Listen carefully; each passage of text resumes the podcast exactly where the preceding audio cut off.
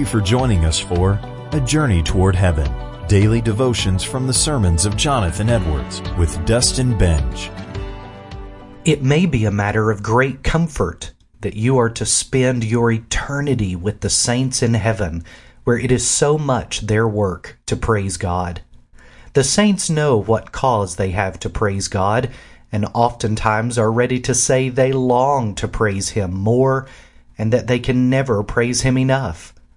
This may be a consolation to you that you will have a whole eternity in which to praise Him. They greatly desire to praise God better. This, therefore, may be your consolation that in heaven your heart will be enlarged and you will be enabled to praise Him in an immensely more perfect and exalted manner than you can do in this world. You will not be troubled with such a dead, dull heart, with so much coldness, so many clogs and burdens from sin and from an earthly mind, with a wondering, unsteady heart, with so much darkness and so much hypocrisy. You will be one of that vast assembly that praise God so fervently that their voice is as the voice of many waters and as the voice of mighty thunderings. Revelation 19:6. You long to have others praise God, to have everyone praise him.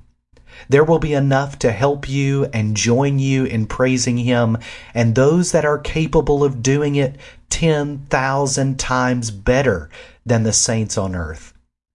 Thousands and thousands of angels and glorified saints will be around you, all united to you in dearest love, all disposed to praise God, not only for themselves, but for His mercy to you.